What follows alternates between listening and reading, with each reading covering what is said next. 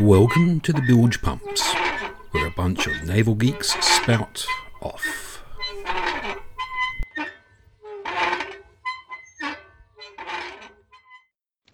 Hello, everybody, and welcome to Bilge Pumps. This is episode 29.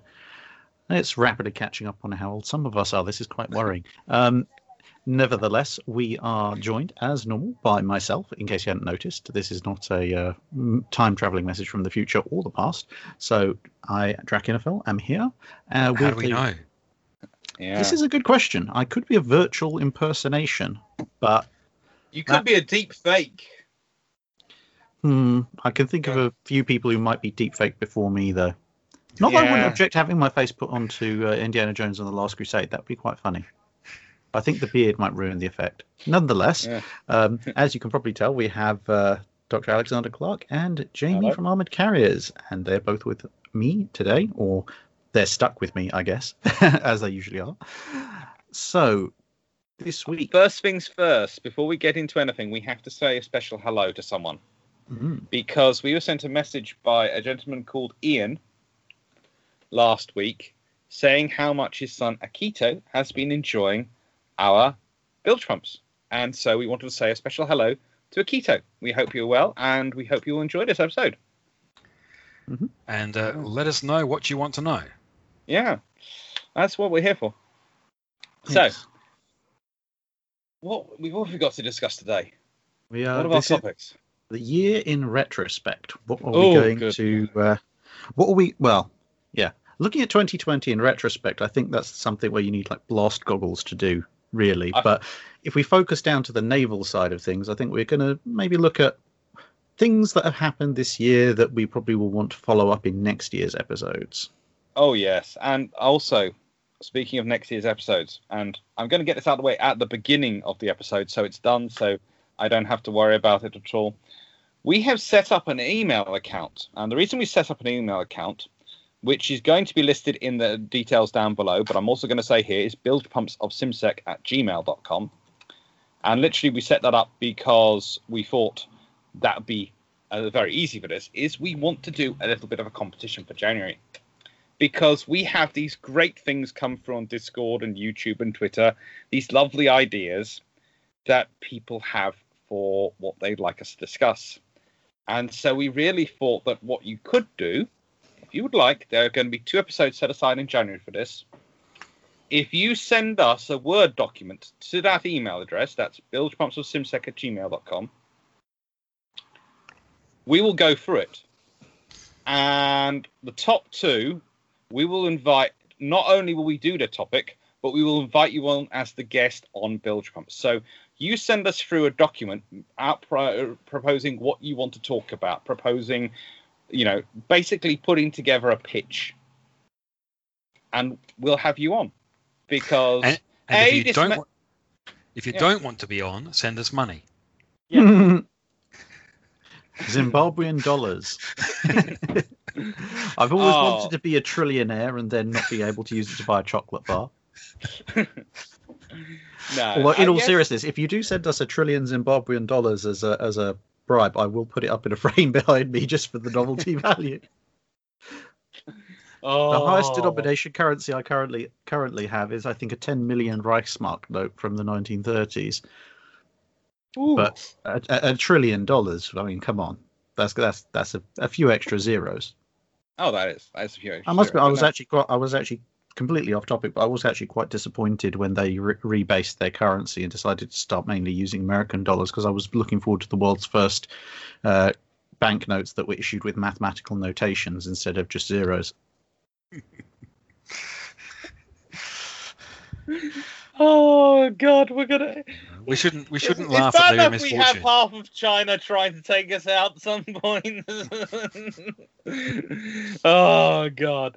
Uh, yeah. And we also hope next year, of course, to get past the curse. And if and this is another thing, if uh, I, I'm not sure, should we give a warning to female listeners about submitting our uh, submitting proposals for you know episodes, or should we hope that will get Well, past the so, curse? so far, the curse only appears to be affecting female co-presenters. So we'll, we'll see what happens. Um, Well, also, you know, we've had We- there's one person we've invited about five times and was actually originally going to be part of the lineup for bilge pumps. Hasn't managed to make it. Every time something legitimate very very actually you know understandable comes up. We've had another pair of historians who were booked to come on together who couldn't make it. We've had my girlfriend we've had about three others it's just it's getting I, i'm not sure what's going on here i don't know Yeah, I, I, I have a I have a working theory that if because we obviously all have our own respective channels, I have a working theory. If we individually invite our guests uh, or should have been guests to work with us on collaborative videos on our respective channels, and then in theory two of us will succeed, and then unexpected circumstances will scuttle the third, and then we will know which of us has invoked the anger of strange deities And who needs to be axed? or exercised. Oh god! Considering my channel keeps going on about the Blackburn Blackburn as a new religion, and I think actually there's also there's about three starting now because there's also the religion of the Catalina and Latter Day Biplane. I- I'm slightly worried about the context of my YouTube channel discussions, but leaving that to one side, uh, yeah, let's hope none of those deity- deities happen to be a Blackburn Blackburn. Oh no, the holy sword, the holy swordfish. Mm. Oh yes. Oh good lord, there's another one. It Even has a cruciform shape. So, the year that was. Yes. Oh good lord. Where do we start? Uh, well, one of the things I'm very interested in following up next year is frigates, because of course we have the FFGX competition, which in, in, in typical American fashion was announced as we want dozens and dozens and dozens of these things, and then they had a nice big competition, and then they went off and said, okay, um, well we're gonna we're gonna award a contract for I think it's ten, um, and then we're gonna go from there. At which point. that does raise some interesting questions as to are they running this batch of 10 as a, a, test batch to see if the winner is something they want to continue with are they looking at perhaps some of the upcoming future designs from various places and they might want to adapt one of those but because of the competition requirement saying it had to be in service they're waiting to see what happens when some of these newer ships get into service or or what are they going to do we don't know so I'll be interested it- to see what happens after of- that first 10. Is it like, just a matter of them not knowing what they're doing? I mean, um, you know, it's, it seems to be a fairly endemic problem with the ship design at the moment. If The, um, the, the, the you know what's happening with the next batch of destroyers, what's happening with the next back batch of cruisers? Will there be a next batch of cruisers? These decisions have all been percolating now for years and don't seem any re- closer to resolution. Yeah, I think I mean, the thing they- is they haven't been forced to make a resolution. I think that's what you're dealing with. Mm. You're dealing with still the legacy of indecision that happened with the end of the Cold War, when no one was really sure what navies were for, because there was never going to be another battle at sea. There was never going to be another fight. No one was Mm, ever going to should- fight you at sea. You never had to worry about it again. And suddenly they're having to think about it. But the trouble is, the Cold War ended 30 years ago.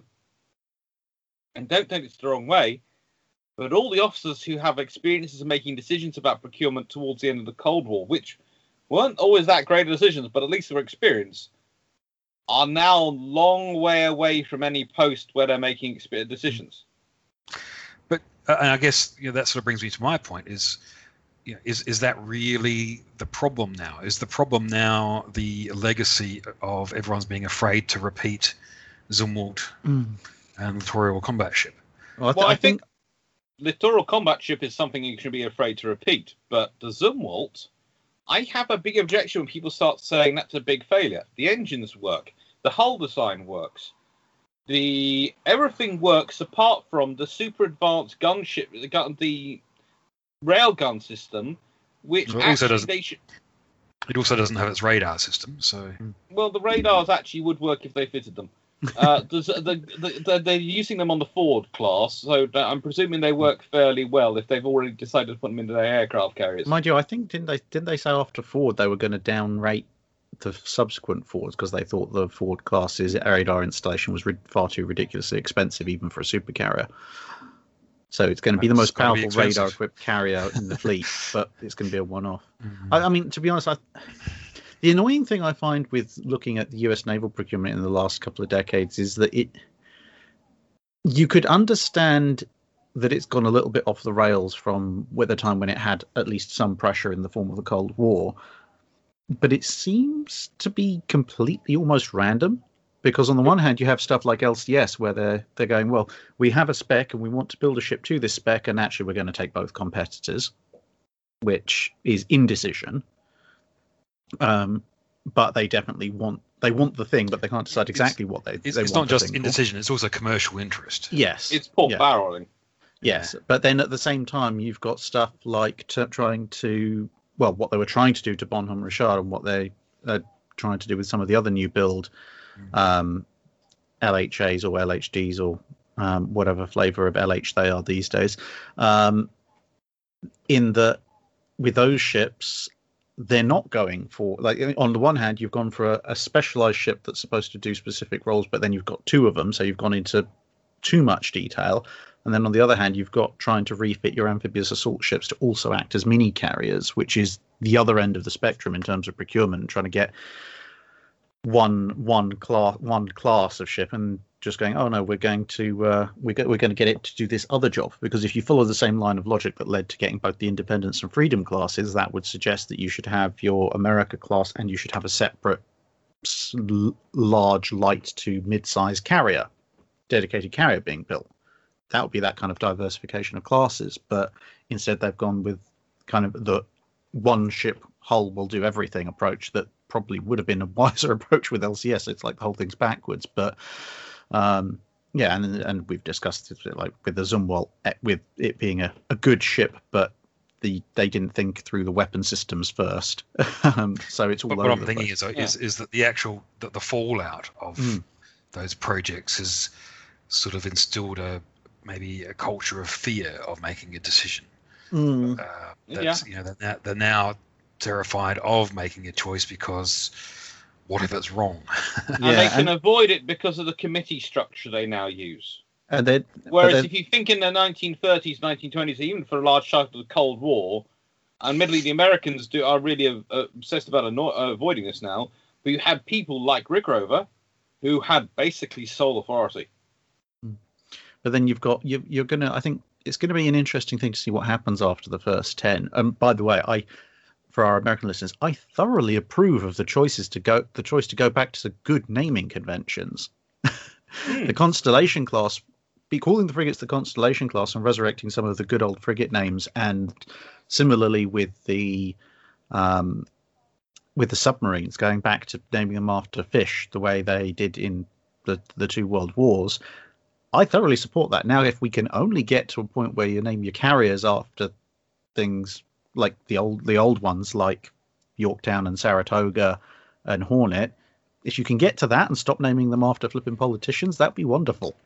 There is one coming up which I am really looking forward to naming of, which is the Ford class, which can be named after the sailor who fought at Pearl Harbor and who was Doris dec- really Miller. Doris Miller. I, I really approve of that. A, that I can't think of anyone else who deserves an aircraft mm. carrier more than someone who was so famously involved in a, what was an aircraft carrier strike, and nearly on the receiving end of it. But also, there is part of me which thinks that was the U.S. Navy's guaranteeing they're going to get four Ford class. Hmm. Because mean, who is going to cancel the Doris Miller? Who? And, and and to be perfectly honest, I even even if you're not going to go back to the good names, um, at least go with admirals. I mean, I would much rather see a USS Spruance, US, and I know yes they use these on destroyers, but I'd rather I'd sooner see a Fletcher Spruance or even a Halsey class or a USS Nimitz return after the Nimitz has got rid of? yeah, USS Nimitz too. Yeah. this this this time with more square. I'd Um, even expect a USS King. I'd be quite happy with USS Yeah, King. USS King. USS King. If- although that would be that would be quite the paradox for a Republican country. I would then In the, recommend. uh, political- I would then recommend that it would need a Type 26 as escort wherever it went to deal with the anti-submarine warfare operations. But that's just because I'm being cruel. Yeah. And then for those of you, those of you Americans who may have just fallen off a chair, I mean Republican, as in you don't have a monarchy. No comment on the actual political parties. um, Uh, yes, but uh, yeah, I mean USS that is King. the other thing. Let's be honest. The Americans, for a, na- a nation which is inventive as it is, Mm. very, very, um, and it's kind of the same with Britain. You have to say the same thing with Britain. The naming of our political parties has no imagination at all. You know, No. it, look look at it. it. There's Republican and Democrats in America. There are the Conservatives, who guess what in the UK Mhm. are conservative. Big surprise. Labour, guess what? They are the Labour Party, theoretically socialist. There are the Liberal Democrats who claim they straddle both sides of the political Mm. wing in the centre. Um, you sit there and go, you know what? Where are the where? Where's the great political party names? Why does it have to be Italy, which gets some of the great political sounding names? So, you know, you know they're terrible parties, but they're, they're at least they have a cool name. Yeah, well, I mean you could have the the USS Mitscher. Oh, he was a great carry, great carrier admiral. oh, Um, that'd be fun. But you- you you- also know the Mitscher would be. Uh, you, know, you tell the Mitscher to use one bomb and one bomb only, and then five minutes later you go. So you delivered your entire ordnance within three minutes? Yes, I was just seeing if I could. that that that Chinese island base we told you to to uh, disable. You, you- apparently, your definition of disable is remove from map by lower. well, it's no longer Which actually there. it's, it's one of those historical paradoxes in that the term raised to the ground is completely paradoxical. it's like, no, you have lowered it. um, Uh, no, it, it would be it would be raised to the ground because instead of being raised above water level, Hmm. by the time USS Mitscher finished, it'd be raised below water Yeah. level. It would be a, now a canyon Hmm. in the ocean rather than. and if they if they've got a USS Halsey, you could even you could even have a couple of um, a couple of long chains attached to the more the the the, uh, the carriers named after the slightly saner admirals to hold it back. I, I would suggest that perhaps the uh, name ship of the next class of destroyers should be Honda Point. Ooh. Mm. Its ship's motto: "Don't follow me." oh, how about that captain who I, I've forgotten his name now, but the captain who led the really, really insane charge At of Samar, US destroyers in World War Two? the one at Samar, Yeah, Johnston, uh, well Johnston, Captain Evans. yeah. Yeah. There should be a, the, the, a destroy, uh, next call the next destroyer class, a cruise class, the Evans class. Mm. That will inter- that will sufficiently intimidate most of their opponents. Mm. Yeah.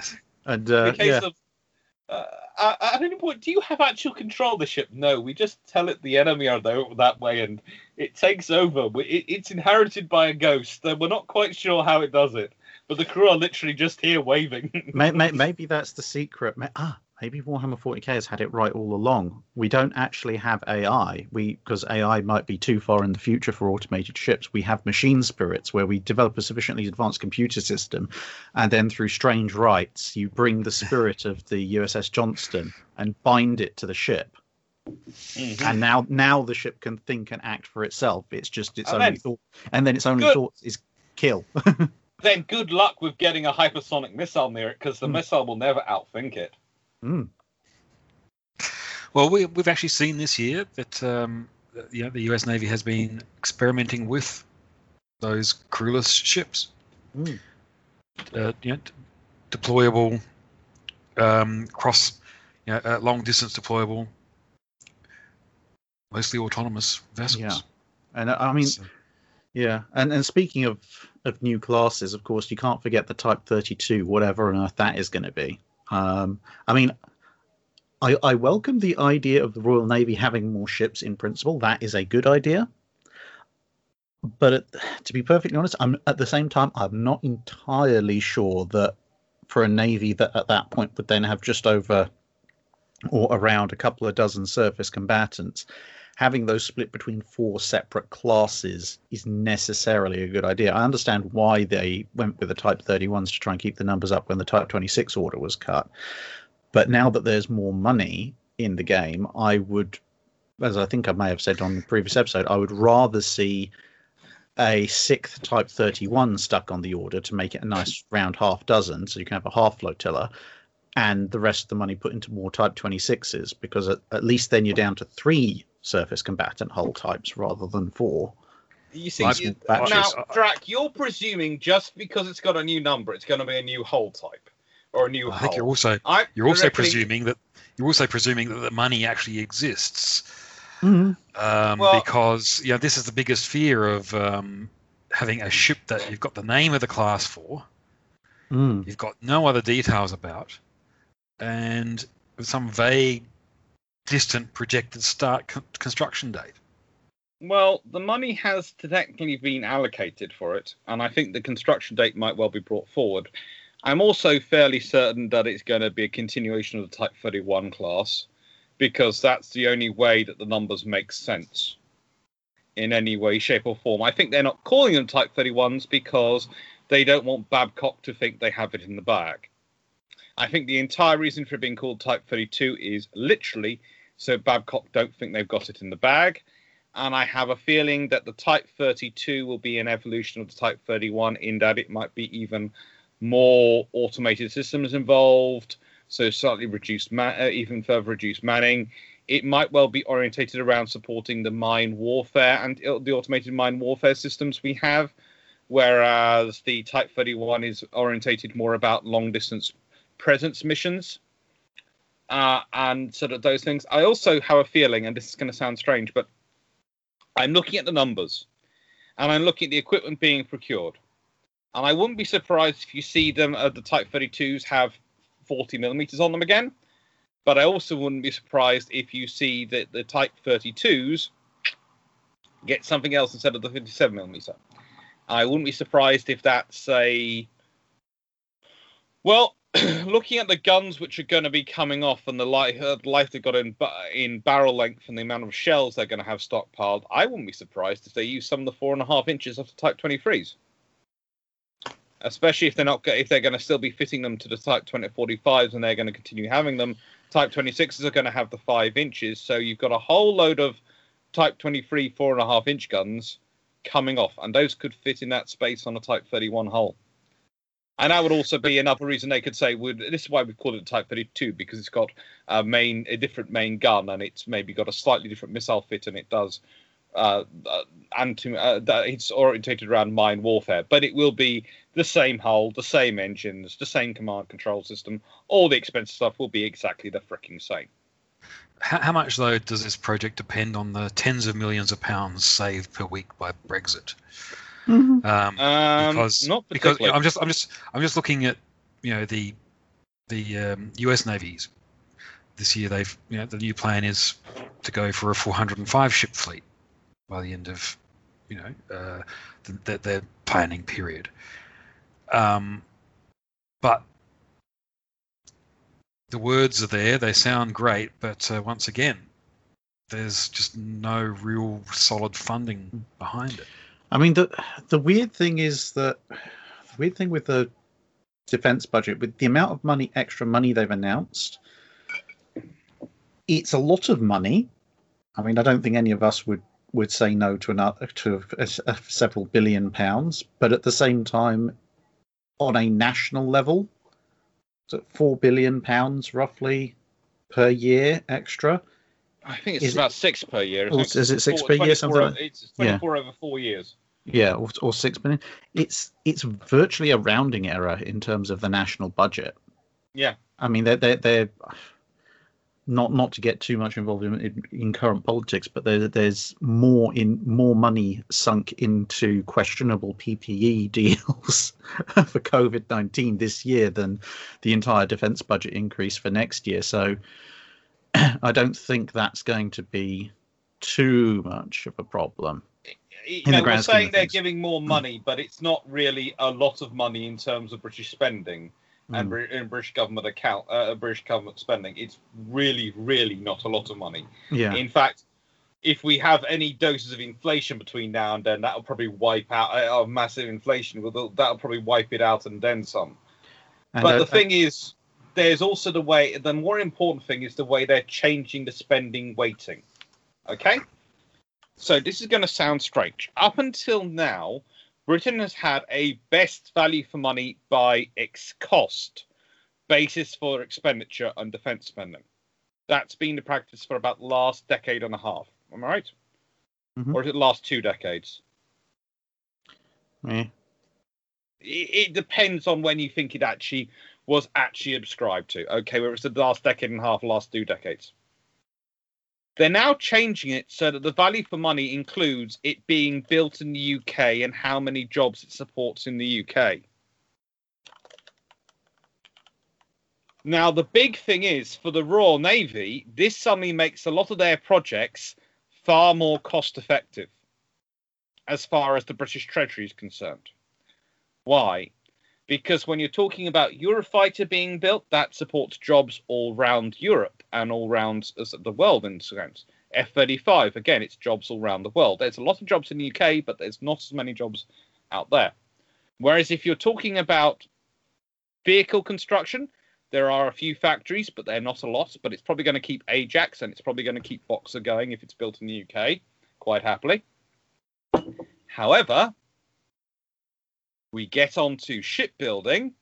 And what does the Royal Navy do with all its shipbuilding? Barring some very sweet tankers which came from Korea.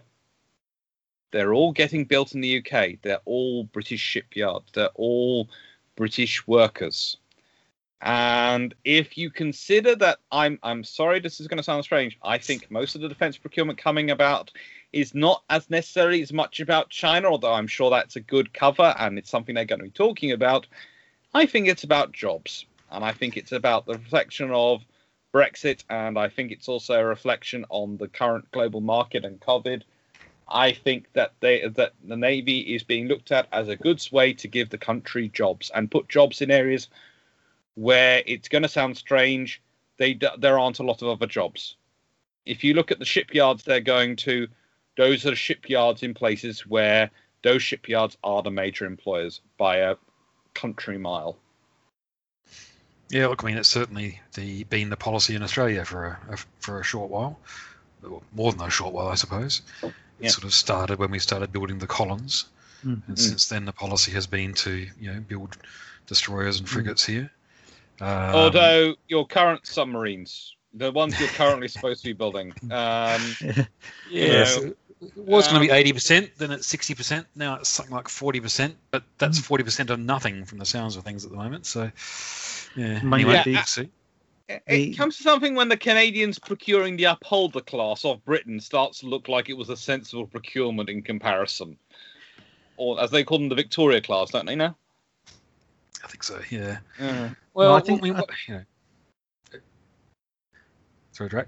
I was going to say the the um the only thing I'm wondering with the the Type 32s is that given the random and somewhat unexpected, I must admit, success of the Type 26s as e- export, even in modified versions as export designs, I'm wondering if, as well as keeping jobs and skills up, maybe they're aiming to also try and not necessarily corner the market, but at least have all your options covered as far as escorts go um, at the So lower end of the market, big, there's- in, in there's a order lot to of try and secure competition. more deals.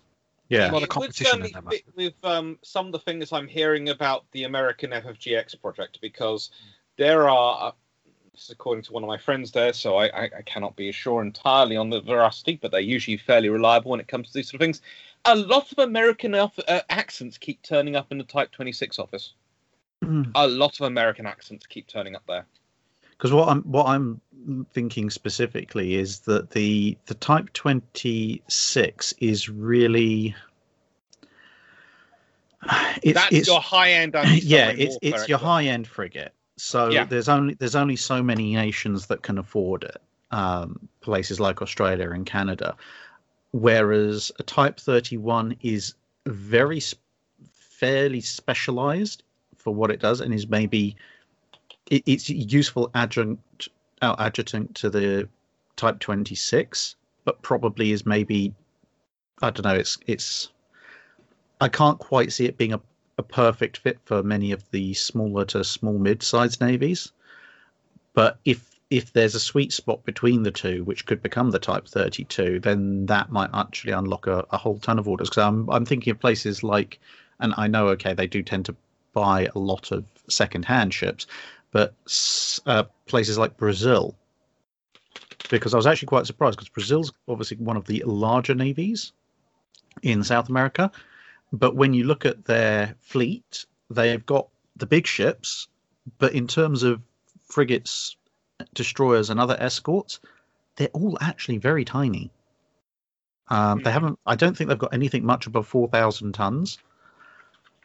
But for a navy this this of the size that Brazil is, and with the ambitions that, that some of the uh, Brazilians uh, political parties seem to have, they kind of they need something that's a little bit bigger and also to standardize somewhat but yeah.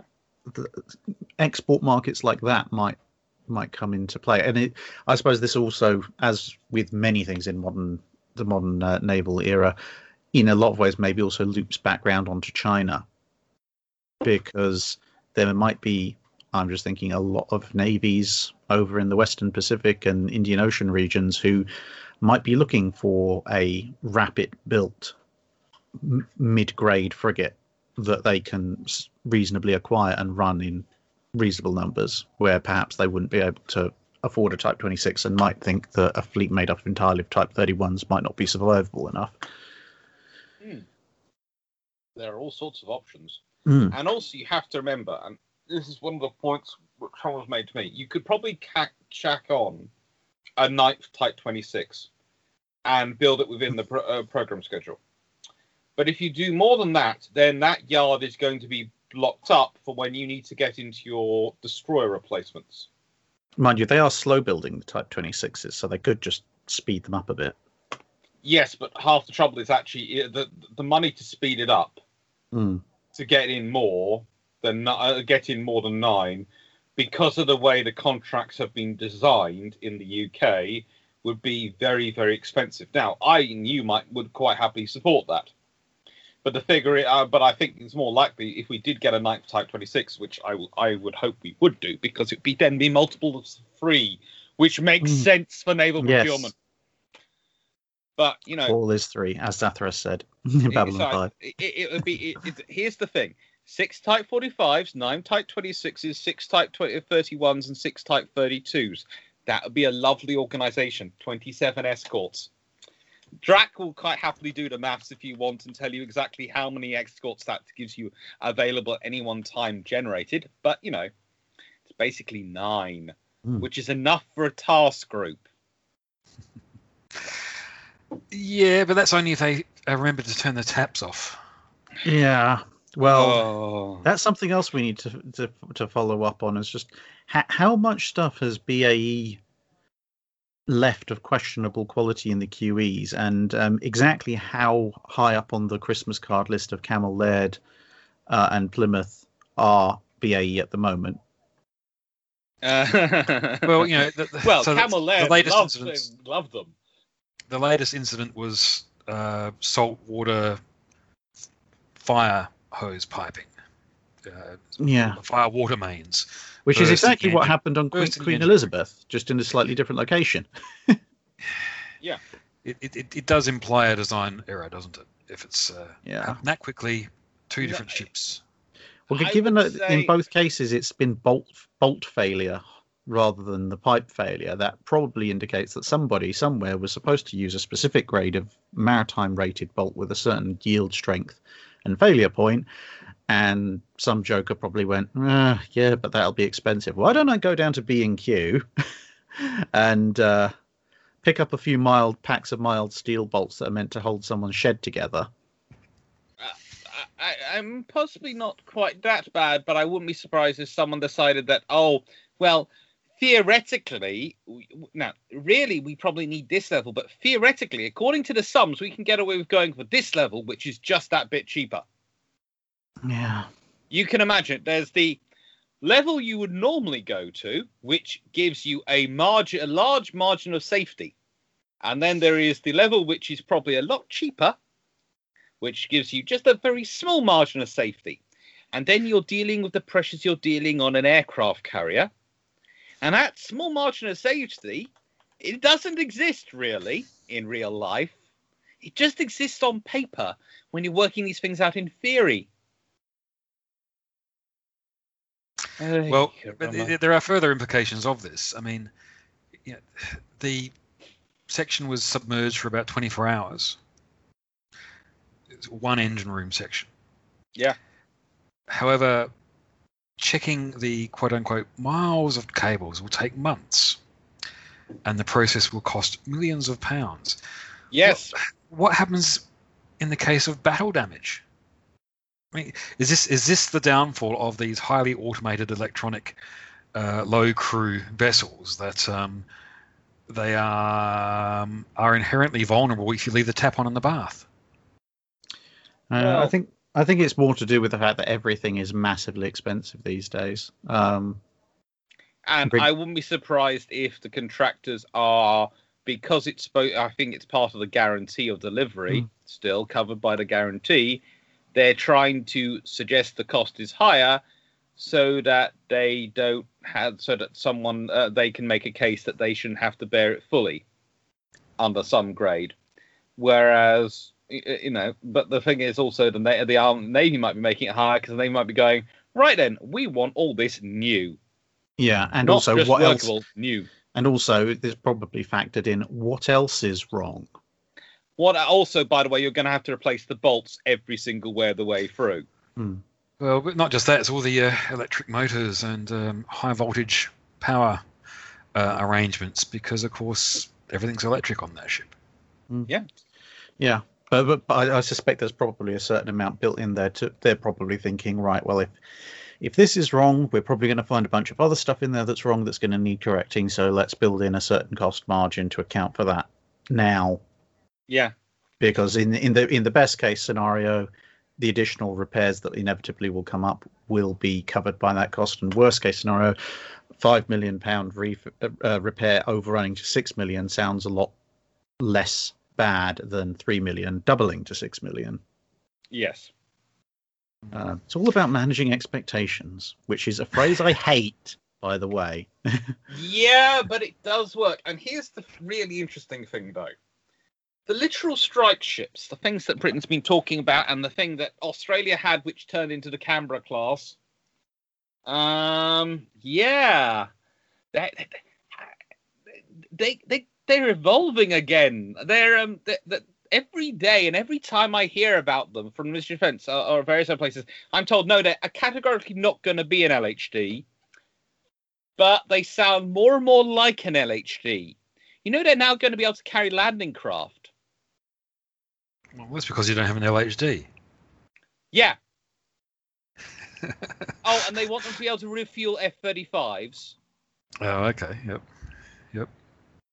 Well, hey, um, Spain has a good class of ship for that. Yeah. Uh, What the, the brick?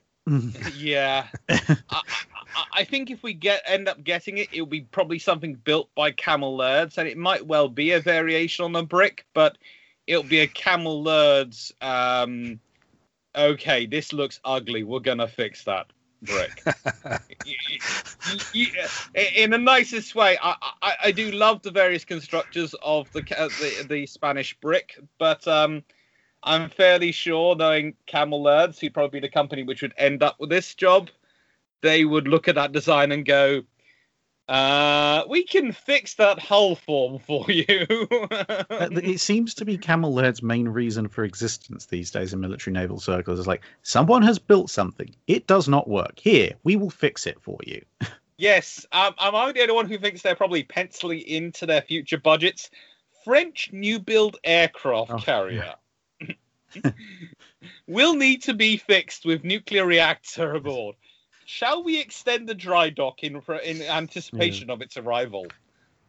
Well, why? What, what's what brings that one up? Um, Charles de Gaulle spent how long in in I think it was Southampton go- Mm. with Cammell Laird's looking at it because that was the dockyard which could take it. yeah. Charles So, de what Gaulle basically was built, came Mhm. out brand new, and I can't remember how long to, how long actually exact it, it passed before it ended up in Southampton I think for a some- dry docking. someone I think someone once said um, when it comes to to Charles de Gaulle, it's it's actually easier to write a list of things that worked properly, um, as opposed to trying to a list of all of its initial faults. I mean, the, the the blasted thing they ended up having to replace the screws at least at least once, possibly twice, to, if how well my memory is going. And like the the last time a major capital ship came out so badly of so badly designed that it needed to have its screws replaced was well the most recent time i can think about that on a large capital ship was the north carolina class when they had all the vibration issues and that wasn't even really to do with a fault of the screws. That was just an attempt to actually fix it. The last time sc- screws were horribly designed and caused issues for the ships in and of themselves was back in the 19th century back when screw propellers were pretty much a brand new thing. You, you, it, it takes an extra special level of effort to mess something like that up. Plus the fact they tried to run it off the the equivalent of a couple of Duracells, um, which doesn't help. I mean, the new one, well- the new the new one will have a nine volt.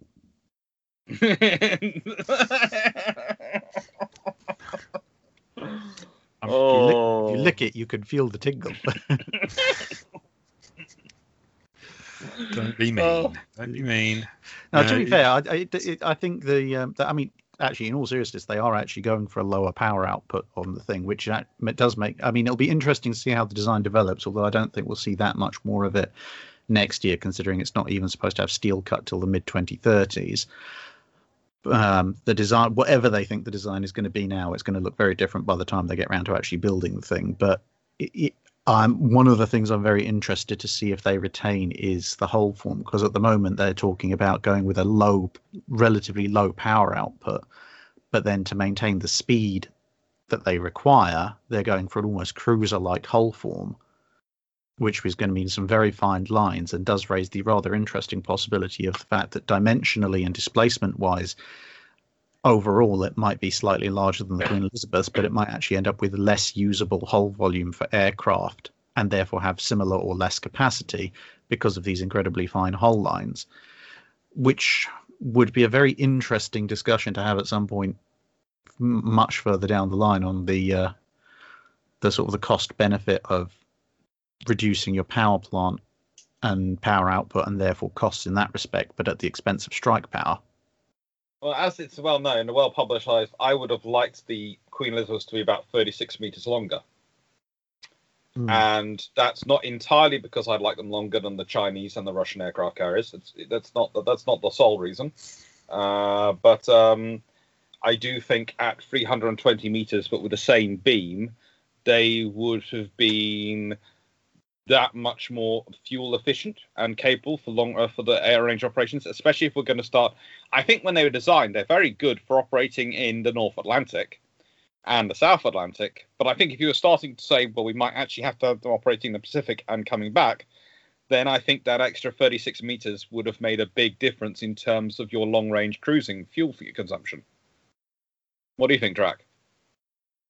Yeah, I mean, there would have been more space for aircraft as well. That would have been useful. But let's be honest, you're not going to get much more. Where would you park it though? Where would you park it? Honestly, if we could park in the same place we're going to park it. Uh, You know, we had to rebuild a whole new yard, a whole dot, dry dock, a whole dock any for it. It would be an extra 72, 80 meters of dock. That Yeah, really they had to dredge out. Portsmouth. I think this is the thing. It's that when you're going to actually go for, we're going to have to, we're going to build a ship big enough. We have to upgrade our infrastructure. You might as well go a fair chunk above, because otherwise you're just going to end up with numerous iterative, tiny changes, and then you end up with weird situations like the French in the interwar period, where they're building 90% of a ship with the stern and or bow missing because it can't fit on the slipway and then atta- building that separately and attaching it elsewhere um, which I, I don't think is necessarily the best way of going about things No. Which I suppose then brings us to the next part, which is uh, Bonhomme Richard. mm. Um, after that uh, terrible and tragic fire, yeah Fort- fortunately no deaths, but um, is now been declared a write-off, which is leaves a rather significant hole in capability for the uh, for the Pacific. Yeah, yeah, it's um, it is one of those interesting things that you you could tell there was kind of an undercurrent of we'd really like to save the ship, Mm. but as we discussed at the time of the fire, I think anyone, including us, with a knowledge of naval architecture, as soon as we saw where the fire had originated and how far it had spread and what it had done to the superstructure, was like, nope, that ship is toast, quite literally. Um, it- It's sad for the crew, but it is toast. mm, And the- it's also sad for the US Navy because that was, I would argue, Bonhomme Richard was probably their most worked up and best F 35 platform they had. Well, it would have been the The- newest, certainly by the with in terms of the refit that it was getting.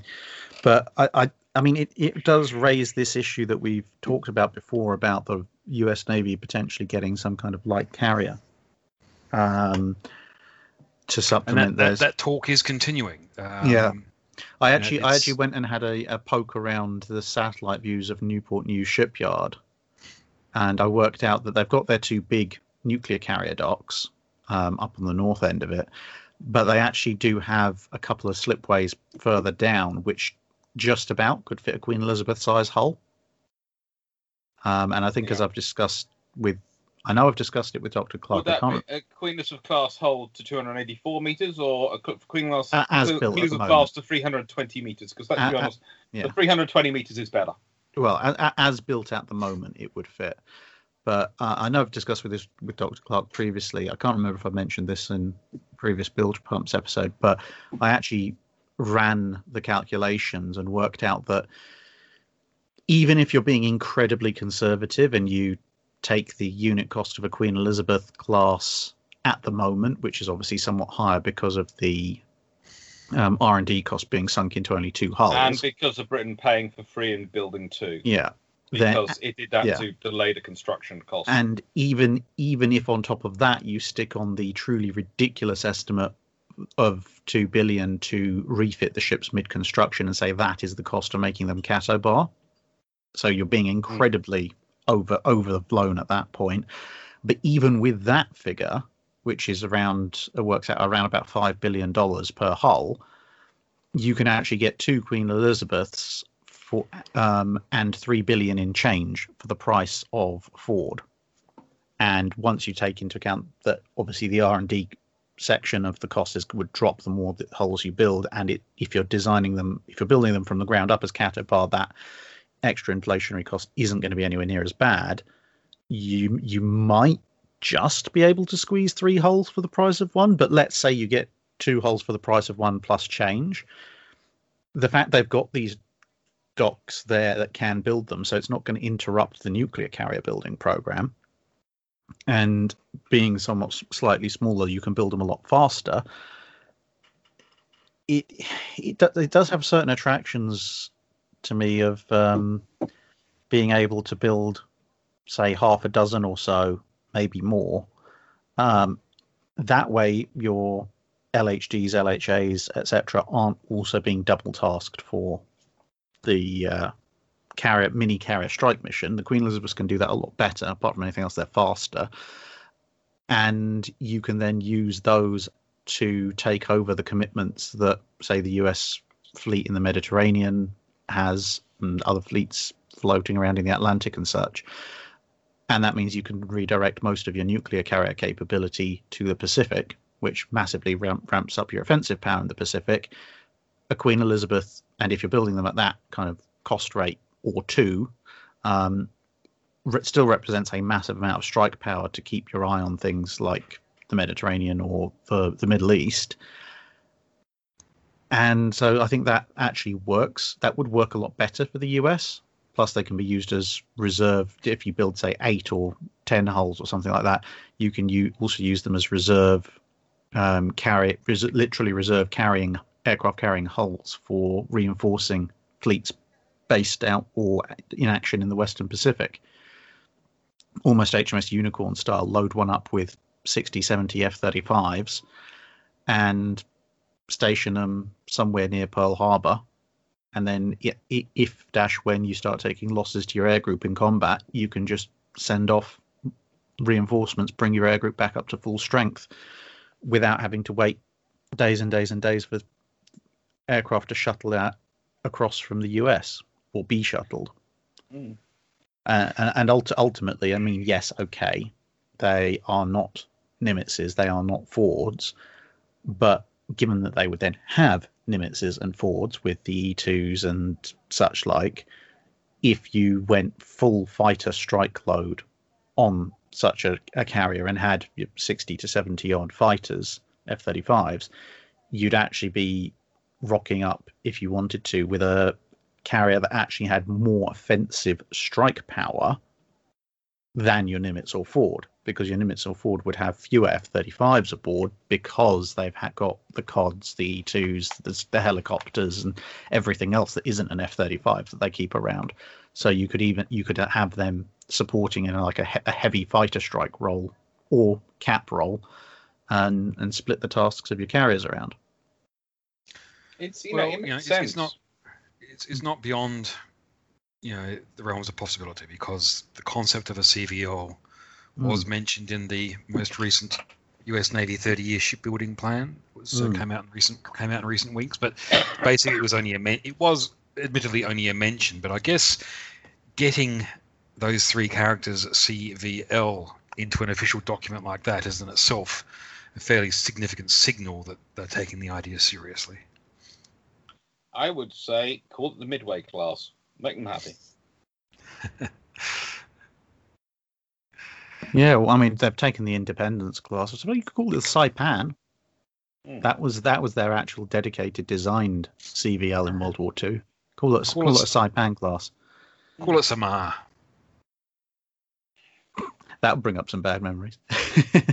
Mind you, actually, if you named them after the um, the escort carriers at Samar in the various task force, depending on how many you build after the various ships in Taffy three and Taffy one and two, that would be quite a nice way of uh, rounding everything out. Yeah. In fact, that, that would probably bring in some institutional PTSD in some of the Western Pacific navies if you see uh, a Gambier Bay and a St. Lo and a White Plains all showing up escorted by an Evans class uh, USS Johnston and USS Samuel B. Roberts. Like, we've literally got the old gang back together. Hello, we're here to say sir. Hi. Uh, we don't want to be here anymore. Uh, why, why did you want to play? Oh no, Yeah. Uh, and also the the other consequence of the Bonhomme Richard, and this is something which I'm fairly sure is going to happen. What's the odds are that Queen Elizabeth and probably Canberra end up doing a joint task group, something somewhere in the South China Sea, going, "Hello, we're here." Yeah, um, yeah. I mean, there's there's been plenty of telegraph talk of um, Britain and France sending, you know, um, major fleet units over to the Pacific next year. Um, exactly what, what shape and form it takes, I suppose, depends on circumstances as they as they evolve. But I think, you know, it is a it would be a very welcome signal that uh, the Democracy Club is actually willing to put some um, action behind its words. So, you know, seeing um, a British carrier, a French carrier out here working in joint groups with, you know, the Indians and Japan um, would be uh, very welcome. Hmm. But Oh, um, you know, it. I, I guess you know, it's for one thing, it's a demonstration that a we do have friends, but there's also the second level to that demonstration, which is b we already can work very well with those friends. Hmm. So um, it's uh, you know, the, the interoperability thing is probably you know somewhat more significant than uh, it often gets given credit for. It'll be interesting. It will be interesting to see what happens. Uh, yeah, this uh, well, we've got uh, Japan's busily converting its um, helicopter carriers as well. Um, so you know, there's potential there to have quite a few flat tops floating around together. Um, and you know, I guess also at the same time, uh, Shandong hasn't yet been um, formally accepted into service, uh, as I understand it. Hasn't been uh, formally declared combat capable yet, but uh, that can't be all that far off. Um, and you know the pace at which China's pulling it, pulling its third carrier together, um, that'll probably be hitting the water in, uh, maybe in 12 months or so. Not not by hitting the water, I mean coming out of the, the um, assembly lines. Mm. But um, Launch Have a better- than commission, perhaps. better have a better idea, idea as to what its size and shape will be. But you know, amid all of this, though, you know, the other thing that happened this year, back in August, was China fired two hypersonic missiles. They travelled a couple of thousand kilometres, and they managed to hit hit moving surface vessels. Hmm. Mm. So you know, this is one of those things that people have been, you know, a little bit leery of the idea of a ballistic missile delivering a warhead onto a moving ship at sea. Well, apparently they've succeeded in doing that, which, you know, admittedly, you know, it's still early It was days. a but- hypersonic but- glide vehicle, wasn't it? Not yes, it was. sort of As, as I understand it, yeah, as, I- as, I, as I understand it, was the glide ve- vehicle. Um, yeah, it's it's it, it has the potential to be a major game changer for anything big. I Of oh course, it's always helpful to know where your target's going before you fire. Yeah, but, But look, I it mean, is, know, it is, it is, it's one- one, of those things imagine- which is a very big thing. It's very easy to undermine and say this, that, and the other about it. And. I could, I could go from and go. Did they have a beacon in those surface vehicles? I can go through it all. of But the fact is, it's a level of development they have managed to push to. it, and- it, it points to any it points to the fact that it's within the realms of technical possibility. Yes, It's, and the it's no fact longer is, again, if you're firing enough of these things, you've got a problem coming at you. uh, you know it's uh, uh, you know the point is is that a ship's moving at best some 30 knots Mm. it only takes these missiles a matter of minutes to travel a couple of thousand kilometers Mhm. so in that time a 30 knot ship isn't going to be all that far from the point you had tracked it down to be at, to give you the confidence to pull the trigger on one of these No. missiles anyway so its terminal guidance sort of um, envelope is not really all that huge. So it, it's yeah, it's um, I would imagine that um, a lot of uh, head scratching will be needed fairly quickly to come I- up with um, you know countermeasures for this kind of thing. Yeah, and to be honest, a lot, a lot of this kind of stuff, I think, a lot of the kind of issues that are raised with these kinds of things, of where you don't have necessarily precise coordinates, there is actually a kind of hiding in plain sight solution to that, which is, um, if I remember correctly, I think it's the Granite, which is not exactly the world's newest of missiles, but when they were developed, the, there was this idea that one of them would fly slightly higher than the rest and would then communicate what was going on to the, its its swarm mates, and then if it got shot down, another one would pop up to to do that role. It's not a tremendous advance to consider that maybe taking that and then going, okay, well, why don't we apply that to hypersonics? So, as you say, ship's not going to go too far. So you fire off a hypersonic that is more. It, it's got a warhead, but it's more profiled with sensor and communications equipment. Um, and then a couple of minutes later, you fire off your attack wave, and then your your lead one, it just goes, okay, right. I I think I'm in roughly the right area. I'm going to pop up and take a look around. Yes, it will probably be engaged by surface to air defenses, but it doesn't need that long to work out the target is here or the target is there or wherever the target is. Um, And shrink that envelope. Yeah. shrink that envelope right down. Communicate, and all it has to do is communicate a basic positional course correction back to the rest of the swarm, even if it's taken out five or ten seconds after it pops up, which realistically is about the, the best flight time you'd expect for a surface-to-air missile. It's already done its job, and the rest of the swarm course corrects and heads off to the new the new target vector. At which point, the whole sort of yeah, well, we can keep them from getting an exact uh, target coordinates really falls out falls out the window. I guess this is where Space Force comes into its own, um, because you know, the, once again it's sort of been shown that um, hypersonic missiles and glide vehicles have a very large infrared signature. So they can be seen coming from a long way away. It's just that they're moving so terribly fast uh, that it that long way away is not a long time away.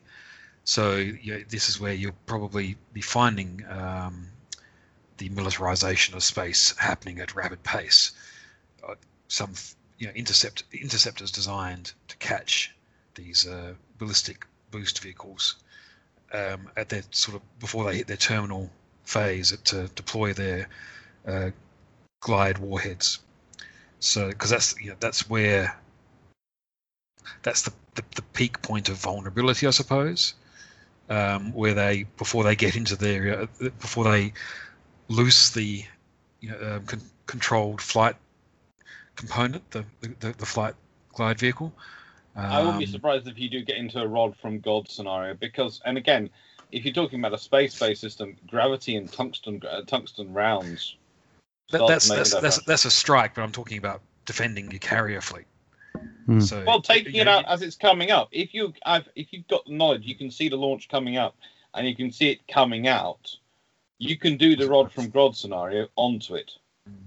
Mm. Although you do have the problem there of if you miss, you miss. It doesn't matter if you've missed by a millimeter or if you've missed by a mile. Um, although Yeah. that, with that with that said, I think I mean it's one of these things, isn't it? It, dep- it, it depends where this the the the profile of missiles is really going to go because well, a lot of the anti-shipping missiles now are very very sea skimming which means you've got the entire atmosphere between you and any kind of satellite-based counter weapon. Um, Whereas back in the old days, when missiles flew quite high, granted you still had most of the atmosphere in terms of physical distance, but in terms of air density, the the worst of it was beneath the missile, and then a satellite-based weapon will probably be more more reliable. I think to be I think to be honest, it's it's you're probably going to be seeing in terms of satellite based stuff, maybe cheaper disposable low altitude satellites used as a kind of AWACS, even above AWACS. Maybe your SWACS, spaceborne warning and aerial control. Um, because there's there's still a limited amount, even with an E2, there's a limited distance that you can see. And with the sheer speed of some of these things, it might not actually make too much difference. Whereas if you've got even a very basic, because one thing you can guarantee is um, hypersonic missiles are not going to be stealthy to infrared. If you had some kind of cheap, low orbit, high resolution infrared sensor on a satellite that could just sweep in a whole area of ocean, um, well beyond the capabilities of any given uh, AWACS, which is obviously also vulnerable to surface clutter. If there's a bunch of hypersonics coming in, you're going to see the the And- heat signature. And I think then you end up with your flak cloud again, like we were talking about with Battlestar Galactica, and we've been talking about Mm. it again. I think you're getting to the flak scenario until you've Mm. got lasers at the point Yeah. in which of Star Trek. I think uh, the uh, the Star Trek phasers and you're Mm. that sort of reliable. I think you're talking about a flak. I, I, you know, that is actually the thing. That, that- that's interesting. If you talk about the missiles in Battlestar Galactica Deadlock, the, uh, the, Mm. the game we were sort of using, they must have been moving at about hypersonic speeds. That's the Mm. reality of the, them to cross space at that sort of time. The solution there, which actually works quite well, if you think about it, was flak guns. It wasn't to have guns trying to intercept the missiles. It was having guns trying to make a barrier so that the uh, there were explosions, Mm. so that when the missiles had to fly through them because they were coming at that speed, they got chocked full. Although it does also bear, raise the rather interesting issue of back in World War II, up until ships, certain ships got the latest radar systems deployed, weather, as it had been for centuries dash millennia past, was a major factor in terms of whether or not you could actually fight anyone, especially in terms of whether you could see. With the amount of things like hypersonics, the sheer speed of missiles, jamming, countermeasures, stealth, etc., etc., that's knock all of that is kind of knocking back the sensor capabilities of ships, which ultimately are still relying on newer and more exciting forms of radar for the most part, with a little bit of IR thrown in.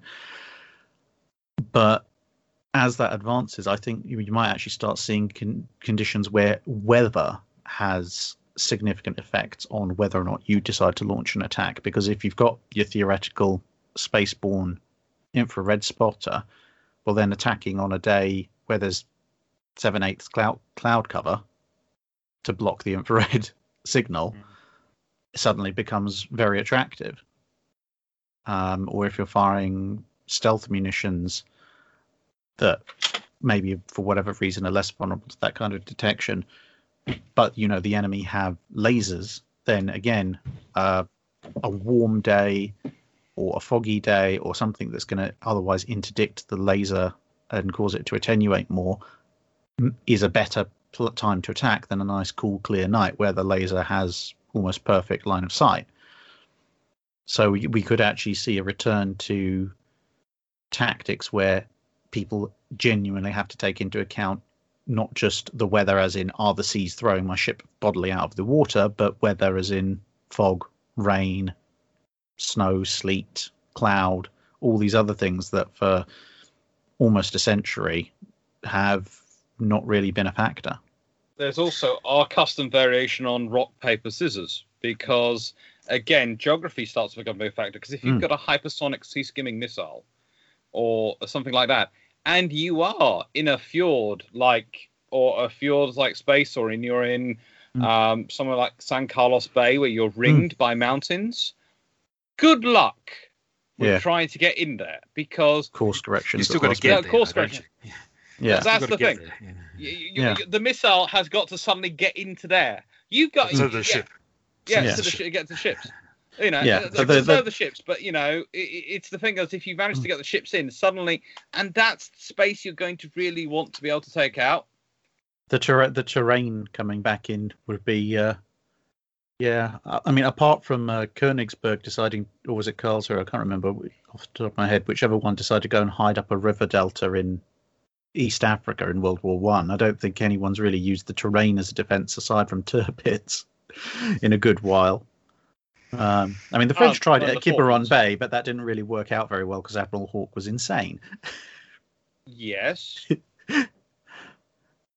Eh, But then again, yeah, the, but the the thing Danish tried it repeatedly at Copenhagen.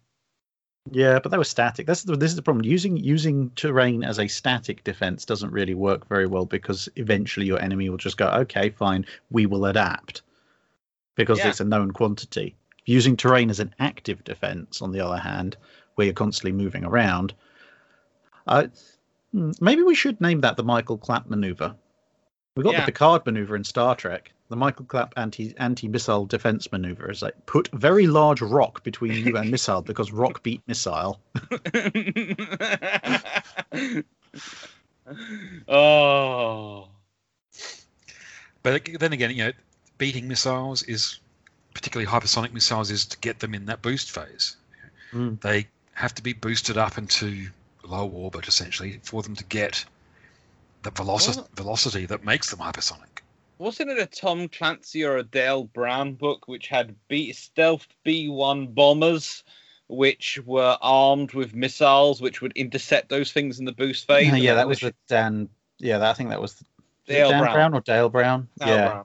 Because he, he he did first he did it with B52s, then he put like 747 turbofans on a B52, and then he repeated the whole idea with B1s because they're cooler apparently. Well, they are cool on that, to be honest. Well, they are. But what are they? How, how are they extending the lives of the B-52s this time? Um, They are putting 747 turbofans? 747 turbofans. I'm not sure, but I, I know that they are actually re-engineing them. But um, yes, oh, that would be fun to see them. Uh, Uh, them armed with 747, uh, with t- 747 turbofans. but it, it's yeah, um, I don't know. It's we it's interesting to see. I Also, I suppose next year is when we're supposed to see. I think the, for the first time the the new US stealth bomber, and Mm. China has um, made noises that its stealth bomber will be um, seen for the first time next year as well. So The Russians have got uh, is it PAK DA? Apparently, Mm. Uh, are they planning on revealing it next year? they're somewhat close to. Apparently, Mm. So next year Yeah. will be the year of stealth bombers, I think. Mm. Oh yes, it'll be always it'll be the bomber versus carrier debate all over again. At which point, Iran will either either show a stealth bomber about the size of a Canberra, or they'll just point to uh, they'll just point to a, a rain shadowed area of the runway and say, "Look, our stealth bomber is so superior, you can't even see it." Mhm. Maybe they'll resurrect the, Ru- Oh. the Russian con- the the resurrect the uh, the Russian and American parasite fighter concept and have uh, have their new stealth bomber with the Qaher three one three ultimate Pulsar stealth jet. I, I was going to say they they could put a three-year-old in its cockpit and say, Yeah. it's, say it's a bigger say it's a bigger plane. Yeah. well, I'm pretty sure labour laws in Iran are probably slightly more relaxed than they are over here. Yeah. Yes. Oh, I mean, yeah, it's, it's, seeing a fair few places um, dabbling with building their own aircraft now. Um, I always said we were we were sort of the Top Gear of uh, the old Top Gear team of uh, naval history podcasts, but we really we, we we really are turning into them with our ability to um, go through nations and the world and go, we're going to piss you off. But um, although that Oh. um, I don't know if it's going to happen next year, but it'll be interesting to keep an eye on to see what happens next year. Because without touching precisely the uh, whole Brexit issue, even with a ten foot barge pole, the simple fact of the matter is that as when dash if the whole current thing surrounding it is actually done, um, the EU is going to be well. Bluntly, it's going to have one of the biggest obstacles to the to accelerating the ever closer union aspect of things out of the way. And once they have that out of the way, it'll be interesting to see if any of the um, occasionally somewhat imaginative proposals for an EU army or an EU defence force that have been floated over the past few years get brought back up again now And, that uh, it'll be there isn't a interesting big- to see how countries react, which have been very happy to go. Well, of course we support this, but the British don't like it, so we Hmm. can't do it. Suddenly, how they react. yeah because and I mean also, there's the fact that if you're looking at Germany at the moment, mm, you, you have to think what's going to happen in Germany after Merkel goes. because the French, she- the, you know, the French are running the their their one nuclear carrier, and let's face it, if the Germans are involved in any kind of EU carrier is not going to be nuclear. Um, but the EU collectively, if they wanted to pool their defensive assets, they could actually get in on the supercarrier building program. Um, I suspect it's probably going to Be rely a built lot in Italy. yeah, well, that would be the that would be the sensible choice because their ones would actually work. Um, but it, I think it's going to depend an awful lot on the politics of things. So you mean it'll be built in Spain to a French design? well, I'm, I'm thinking more of if the EU decides in terms of the big America-China standoff, whether the EU decides it's going to side with America against China and Russia, or whether it's going to try and play the middleman, or whether it's going to try and be a third axis on its own that doesn't want anything to do with either of of them in terms of the the political shoving match. Because if they if they go for a more conciliatory approach with Russia and or China, then they well a you can see some of the EU states arguing that building a stocking great military would be provocative and unhelpful and also unnecessary because hey everybody is friends now. Um, but if they decide to take a stri- slightly stronger line then actually having some kind of collectivized defense might actually be a more useful approach especially considering that last i think last episode we were talking about the limitations of nato um, and the fact that you can't like NATO doesn't help you if something breaks out in the South China Sea. Mm-hmm. But I mean, you know, the prob- part of the problem though is that the EU's got a bunch of its own autocrats to deal with. So um, I suspect that it's going to be a bit more worried about what's happening in its own boundaries than what's happening in the all- Pacific. autocrats like a big, strong military. And they can They time They're like a the they- carrier. big, strong military. They can tell what to do. Well, Yes, if yes. They, they put, given that it's the EU, they can put it on a timeshare, the carrier on a timeshare. this this month it's Polish, next month it's Greek. The month after that, um, Turkey's not. Is Turkey part of the EU? No, Turkey's not part of the EU. Good. I was going to say that would be an interesting change of flag ceremony. Um, yeah. Austro-Hungarian Navy is reborn. Uh, be like that Oh. scene in The Simpsons. It's like we thought you guys broke up. That's what we wanted you to think. See, see a carrier going past with the flag of Liechtenstein. Hmm. I mean, that would substantially add to Liechtenstein's overall territorial area. To be perfectly honest. oh God, Monaco, Monaco Hmm. with an aircraft carrier. Yeah. I mean, to, Oh. to be honest, actually, the Austro-Hungarian Navy might be an, a model to look to at that point because they had something like 13 official languages, with all the officers having to be fluent in at least four. So, for any kind of EU defence force, they're probably going to have to adopt a similar position. To be Uh, fair, let's be honest. For an EU defence force, they're gonna uh, probably they're probably end up going to having to adopt English as their Yeah. official. I was going to say that would be the most hilarious part is that actually the, the most common language across the EU is probably going to be English, which will lead to massive paroxysms of rage from the French, who, will- who will probably demand, like they do with the Olympics, that everything be double signed. Oh, Civil War, big breaking Uh, out already. Yes. I, Well, actually, see- now I'm, I'm just imagining the uh, the combat alert systems because you you can you imagine in the middle of combat you just hear a klaxon go off and you just hear this voice just like attention attention incoming missile ding en français attention attention le missile est incoming ding Achtung, Achtung. the, the, the little announcement still going off for about two two hours after the missiles hit. oh. No, But it- uh, does, does- doesn't Britain have the same problem with um, you know the uh, Welsh, and uh, not to mention the various uh, dialects between your major cities? uh, we sort of Just just shout loud enough. I think I think that's that's where the that's where the mimetic thing of the British comes from. It's like if you shout loud enough but slowly enough, you can usually make yourself heard, despite the weird and wonderful differences in language across the British Isles. They're like, oh, it must work everywhere else. Uh, you, you see, the, the thing is, um, now I have to be careful how I do this because my girlfriend says castle, Mhm. and I pronounce it castle. She says grass, I say grass. Essentially similar to what my dad used to say because my dad came from the Liverpool, my girlfriend comes from the Wirral. So, hello, Anne. Well, actually, I should be saying hello to Louise, who's my girlfriend, but Anne, her mum, is the one who listens to Bilgepump. So, hello, Anne.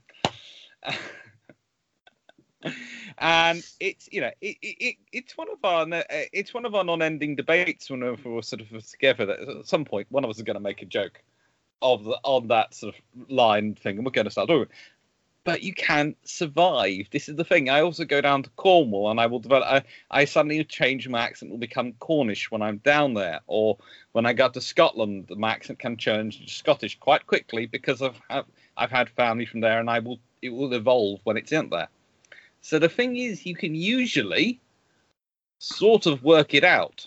The more interesting thing is when you go into a. Um, I've had this more happen in a Welsh pub than anywhere else. Go into a Welsh pub, keep your mouth quiet, just sort of just do the pointing thing and go that to you know sort of thing with your fingers. You can do because if it's noisy they don't mind. It's not considered rude. You just point a drink to pay. Sit down. And everyone's talking English, everyone's talking English, and everyone's talking in English. And eventually, if you open your mouth and you start, you say something like "thank you" or something, something within about five minutes, half the tables we start talking Welsh. Mhm. because you know, ah, there's an Englishman in the room. Oh yeah, da, da, da, da, da. Mm. and you got to go. yeah.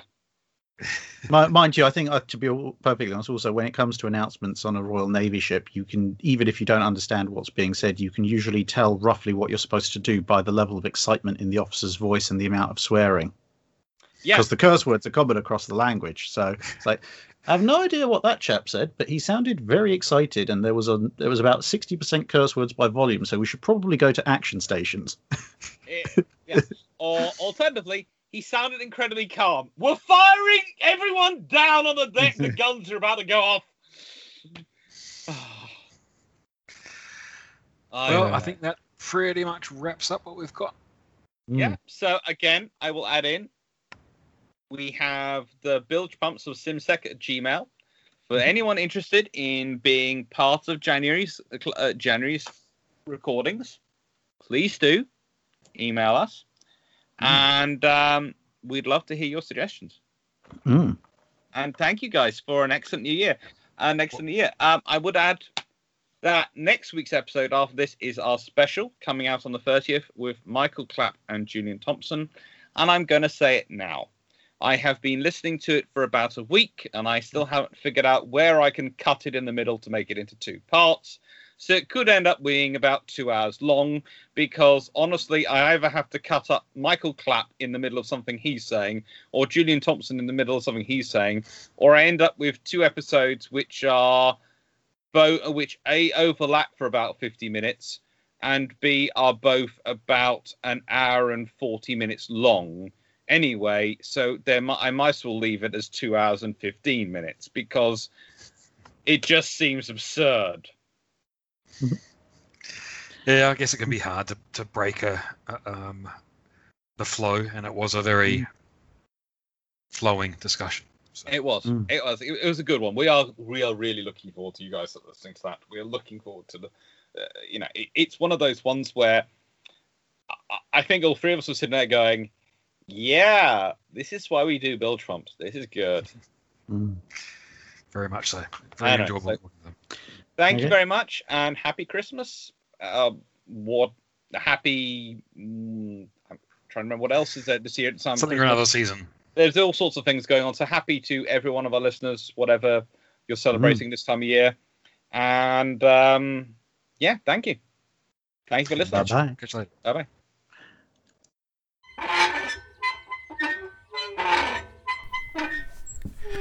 Welcome to the Bilgepumps, where a bunch of naval geeks spout off.